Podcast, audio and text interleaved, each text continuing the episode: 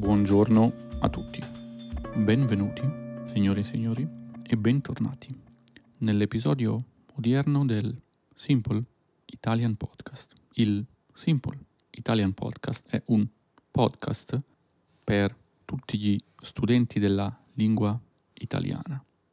Mamma mia ragazzi, meno male che non parlo così nel podcast perché sennò mi sa che non mi ascolterebbe nessuno, io non mi ascolterei onestamente.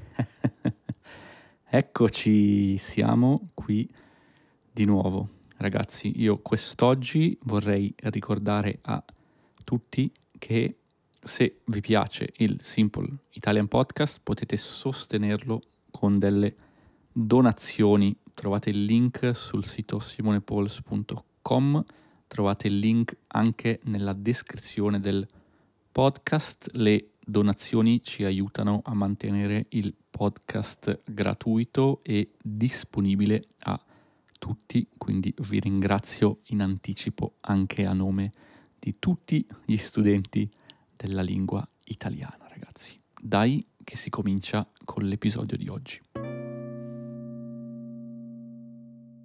Cogito ergo sum è la famosa frase di Cartesio, in italiano diciamo Cartesio, ma in realtà lui è francese e si chiamava Descartes. E ecco, che cosa significa? Cogito ergo sum. Cogito, penso, ergo, quindi, sono. Cogito ergo sum. Penso, quindi, sono. In italiano un po' antico, un po' arcaico, si può dire ergo, però in realtà non c'è più nessuno che lo usa veramente in, diciamo, nella lingua di tutti i giorni perché appunto era latino, è latino e si parlava una volta in questo modo, oggigiorno non si parla più così. Che cosa voleva dire però Cartesio? Cartesio con questa frase esprime in qualche modo un'incertezza, no? O meglio, la certezza del fatto che noi, in quanto esseri umani, siamo tali, ovvero siamo esseri umani, perché abbiamo la facoltà di pensare, abbiamo la capacità di pensare. L'essere umano è un soggetto pensante, potremmo dire, no, in termini un po' bucolici, in termini un po' filosofici, no? L'essere umano è una persona, è un ente che pensa, pensante, un soggetto pensante, participio passato. In italiano noi non parliamo in questo modo, ecco perché suona un po' antico, un po' antiquato. In russo il participio passato si usa ad esempio molto di più che in italiano e anche in altre lingue, però in italiano no. Ad ogni modo, ragazzi, di che cosa parleremo oggi, che cosa voglio raccontarvi. Io un paio di giorni fa stavo facendo una chiacchierata con Jenny. Jenny, come sapete oramai, se seguite il mio podcast un po', è la mia tutor di russo. Noi una volta alla settimana ci facciamo una chiacchierata in russo di circa mezz'oretta e oramai la considero un'amica di fatto, quindi in realtà chiacchieriamo del più e del meno, chiacchieriamo di qualunque cosa in russo, così io sono contento in qualche modo perché faccio qualcosa con la lingua russa che se no eh, in qualche modo non ho modo di utilizzare tutti i giorni e um, viene, diciamo, sarebbe lentamente abbandonata a se stessa, ma grazie a Jenny noi chiacchieriamo di cose interessanti, no? E Jenny l'altro giorno mi ha chiesto, ma eh, mi ha raccontato, Simone, sono andata a fare un, una specie di cena con degli amici, eravamo una quindicina, e ognuno ha preparato qualcosa da mangiare.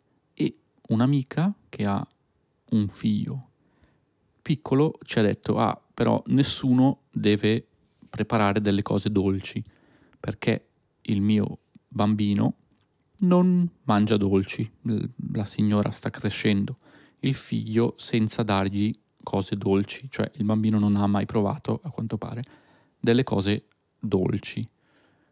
Ok. E Jenny mi dice, ma mi sembra una situazione un po' difficile da gestire, non semplice, no? Perché, chiaro, la signora è liberissima di fare quello che vuole e di decidere come crescere i propri figli, però nel momento in cui siamo in 15 persone, questo, ad esempio, questa singola decisione della signora genera qualcosa su tutte le altre persone, no?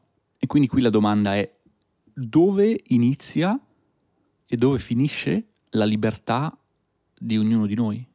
Cioè la signora sicuramente è libera di decidere come vuole crescere il proprio figlio, i propri figli al meglio. Però in questo contesto specifico, secondo me, sta limitando la libertà dei suoi amici di dire io vorrei mangiare una determinata cosa e non un'altra, no?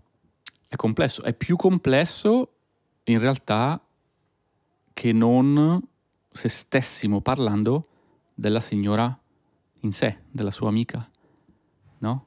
Perché io ad esempio ho molti amici vegetariani e se organizziamo una cena tutti insieme, magari ci sono delle cose che sono vegetariane, altre cose che non sono vegetariane e va bene, uno dice ci sono cinque piatti diversi, quattro sono vegetariani, uno non è vegetariano, bene, io mangio questi quattro piatti, non mangerò il quinto. Però come gli spieghi al bambino di non so quanti anni avesse, 5-6 anni, che lui può mangiare da tutti i piatti che ci sono qualcosa, però da un piatto no, perché è dolce. No? Ecco, diventa difficile. Il bambino chiaramente lo vede, gli interessa, lo mangia. E quindi la sua amica è venuta fuori con questa cosa del dire, ah no, allora nessuno deve portare cose dolci. Hmm, tosto, no? Non è semplice. In qualche modo, secondo me, la libertà di ognuno di noi finisce nel momento in cui limita, il momento in cui inizia a limitare la libertà degli altri. Che cosa ne pensate voi ragazzi? Questa può essere una definizione interessante. E poi Jenny mi ha chiesto, ma eh, come saranno le nuove generazioni, Simone? Come cresceranno i bambini futuri? quelli che adesso magari hanno 5 o 6 anni, no? C'è anche tutto il tema di cui si parla sempre della tecnologia, no? Cioè, i bambini di oggi iniziano ad interagire con la tecnologia quando hanno, quanto? Non lo so, un anno? Due anni? Iniziano a toccare lo schermo, iniziano a capire. Capiscono veramente tutto, sono stra intelligenti, sono stra... La tecnologia è una parte integrante della loro esistenza, no? cogito ergo sum. Io ritorno alla nostra prima frase, no? È bene questionarsi, è bene chiedersi il perché delle cose, secondo me sempre. È chiaro che spesso non è facile, non è semplice. Cioè se io cresco in un certo tipo di società e gli amici, i genitori, la scuola, i professori mi dicono una cosa, allora io automaticamente questa cosa la prendo come una verità assoluta quando sono bambino, no? Non, non me la questiono, non mi chiedo il perché delle cose, questo vale per qualunque cosa, non sto dicendo che sia positivo, non sto dicendo che sia negativo, è un dato di fatto, no? Quindi la realtà in cui cresco molto spesso diventa la mia realtà e molte persone semplicemente l'accettano come un dogma, no? Un dogma è una cosa, è una verità assoluta che non si può cambiare. E questo ovviamente influisce molto nel modo di pensare di noi tutti quando cresciamo, quando diventiamo adulti, quando dobbiamo relazionarci o interrelazionarci con delle altre persone, no? questo è chiaro. Cogito ergo sum.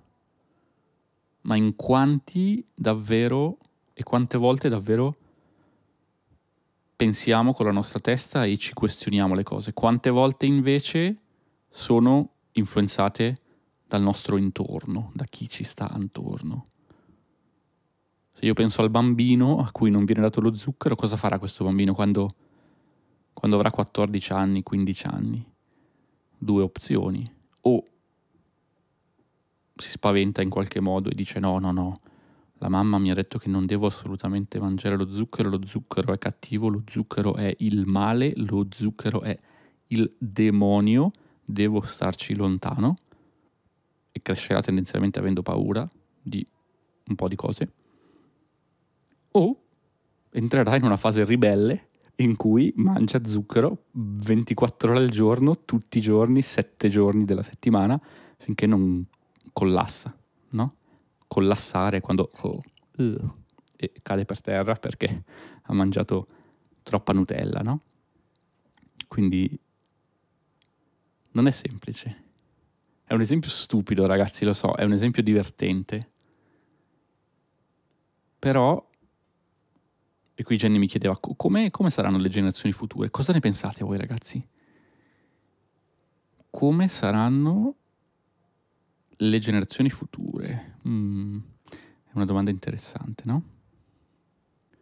Alcune volte mi sembra che una volta era un po' più semplice, perché in qualche modo ci venivano date delle regole dalla società. E non sto dicendo che queste regole fossero giuste o sbagliate. C'erano delle regole.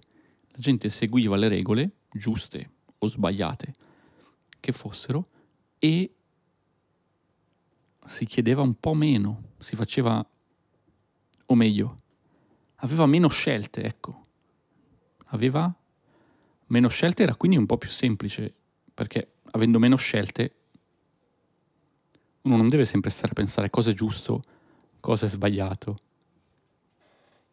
È così perché è così, o era così perché era così. Adesso cosa è giusto e cosa è sbagliato? Su qualunque tipo di argomento, se cerchiamo online, possiamo trovare una decina di milioni di articoli che ci dicono sì sì questo è giusto e una decina di milioni di articoli che ci dicono no no questo è sbagliato. Ecco perché è così importante secondo me pensare con la nostra propria testa.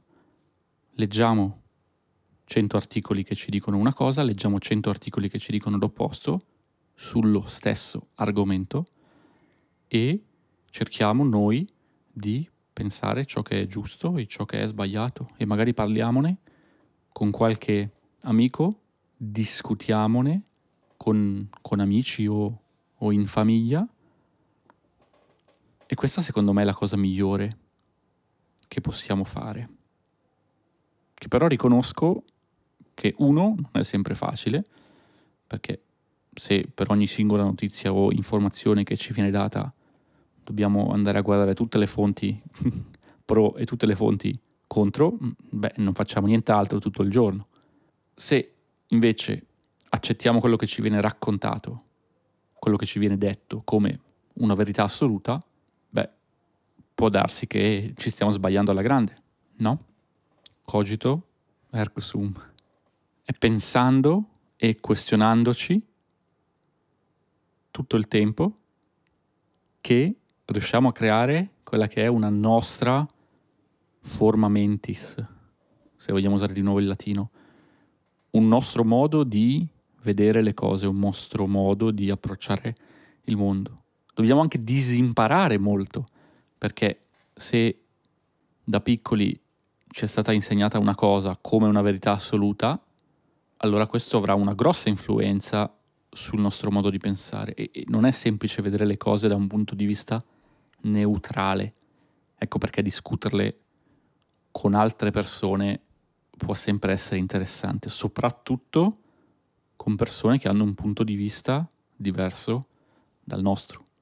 Se io discuto le cose con chi so che ha il mio stesso punto di vista, beh, allora in italiano diciamo ci diamo le pacche sulle spalle, no? Le spalle, spalla destra, spalla sinistra, sono quelle che stanno a fianco al collo, no? E mi do la pacca, significa che faccio così con la mano, la batto, la picchio sulla spalla.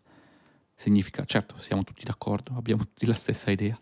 Ecco perché invece discutere certe cose con chi la pensa in modo diverso ci aiuta in qualche modo ad imparare di più a proposito di un certo argomento. Sarebbe interessante anche, mi è venuto in mente adesso, parlare con chi invece la pensa come noi, ma facendo un po' l'avvocato del diavolo. L'avvocato del diavolo è quella persona che dice un po' il contrario di quello che pensa, no? Si usa ad esempio nelle start-up per testare una nuova idea di business o, o anche sui progetti, se uno ha un'idea e poi deve, deve testare un po' la reazione del cliente, allora un collega inizia a fare domande come se fosse il cliente per vedere se l'idea è, è robusta, perlomeno è, sta in piedi, diciamo, se ha senso. Mi sto bevendo un ottimo caffè, non posso stare senza caffè. In realtà ho fatto 30 giorni senza caffè. se avete ascoltato l'episodio del podcast, tosto, è stato duro. Cogito ergo sum l'episodio di oggi dovremmo dedicarlo a Cartesio, no? Io ricordo ancora un caro amico ai tempi del liceo che, dopo aver studiato Cartesio, ha iniziato a fare un sacco di domande, ragazzi, in classe e sempre chiedeva un sacco di cose a tutti gli insegnanti. E agli altri compagni di classe magari lui sembrava un po' stupido, no? Perché, perché chiede di continuo, continua a fare domande, continua a chiedere, continua a chiedere, non ha capito niente. No, in realtà lui capiva, però voleva essere sicuro di aver capito, quindi chiedeva, questionava le idee e questo lo aiutava a capire le cose da un punto di vista più profondo. E questo è fondamentale per ricordare anche qualunque nuovo concetto. In inglese c'è un, un concetto che che viene definito depth of processing, ovvero la profondità di processamento, potremmo tradurla così, no? Ovvero quando sto studiando qualcosa di nuovo, quanto lo studio in profondità. Se ad esempio vogliamo studiare un nuovo vocabolo in italiano o in qualsiasi altra lingua, se per memorizzarlo lo ripetiamo tre volte, non stiamo andando molto a fondo.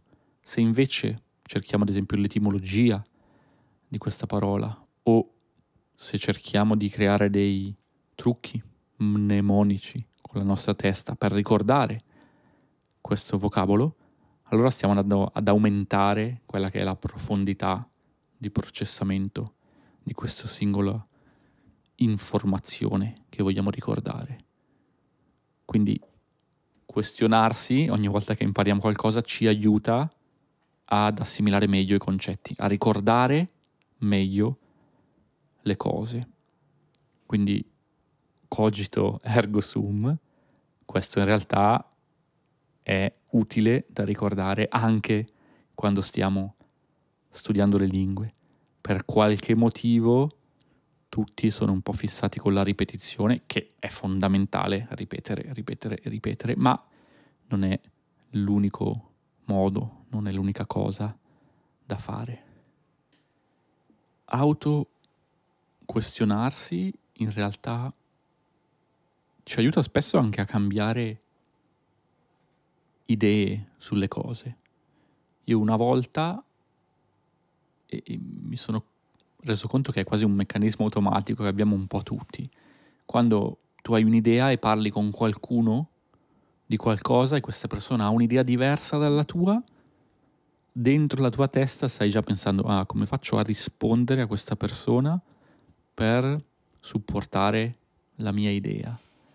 No? Ecco, questo non va bene secondo me, perché se noi stiamo parlando con una persona, dovremmo invece essere curiosi di conoscere la verità, di avvicinarci il più possibile alla verità. Quindi l'atteggiamento dovrebbe essere, ah, interessante, che cosa posso chiedere a questa persona per capire meglio come funziona questa cosa, indipendentemente dalle nostre idee, perché magari proprio durante questa conversazione scoprirò qualcosa di nuovo, cambierò idea magari su una determinata cosa, che magari è una cosa che mi sta a cuore, che è una cosa importante, o che magari no, magari è una cosa che non è così importante, ma vedere un punto di vista diverso mi fa cambiare idea sulle cose. Che bello, che bel momento, no? Essere aperti a cambiare idea ogni tanto sulle cose, sul mondo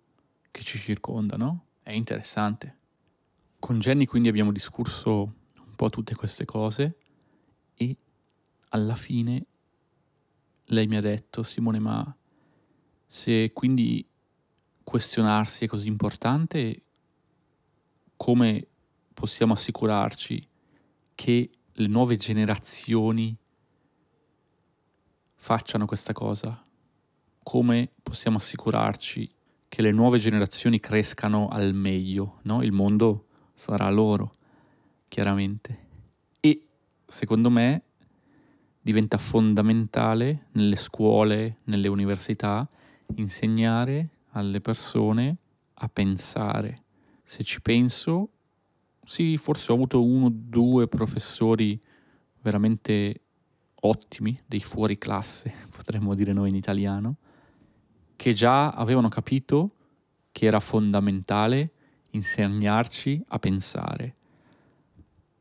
Però la gran parte delle cose che venivano insegnate a scuola e all'università, perlomeno quando ho fatto l'università io, erano nozioni, fatti, che non sto dicendo che non siano importanti, attenzione ragazzi, perché se io non conosco determinati fatti storici importanti, ad esempio, sarebbe difficile riuscire a leggere dei giornali che parlano di quello che succede oggi nel mondo, se non conosco quello che è successo prima nel mondo, perché il giornale magari parla di determinati collegamenti, quindi diventa difficile esprimere la propria opinione su un argomento attuale se non ho le nozioni di base, i fatti storici che ci hanno portato ad arrivare dove siamo. Ad esempio, mm, si potrebbe fare lo stesso esempio con altre materie e non con la storia. Però, sempre più fondamentale, secondo me, diventerà l'imparare a pensare anche e soprattutto in un mondo in cui oramai l'informazione è sempre più disponibile a tutti. Se prima dovevo sapere delle date a memoria, oggi in un secondo le trovo su Wikipedia, giusto? E qui ci siamo lasciati con Jenny e ne parleremo la prossima volta. Magari ne parlerò anche con voi, non lo so. Ditemelo voi. Scrivetemi simone chiocciola simonepols.com e raccontatemi un po' che cosa ne pensate e se vi è piaciuto l'episodio di oggi. Vi ringrazio tantissimo ragazzi e vi ricordo di nuovo se volete aiutarmi e aiutarvi e aiutare gli studenti della lingua italiana con una donazione potete farlo sul sito o guardando la descrizione di questo episodio del podcast. Grazie di cuore e un abbraccio grande a tutti ragazzi.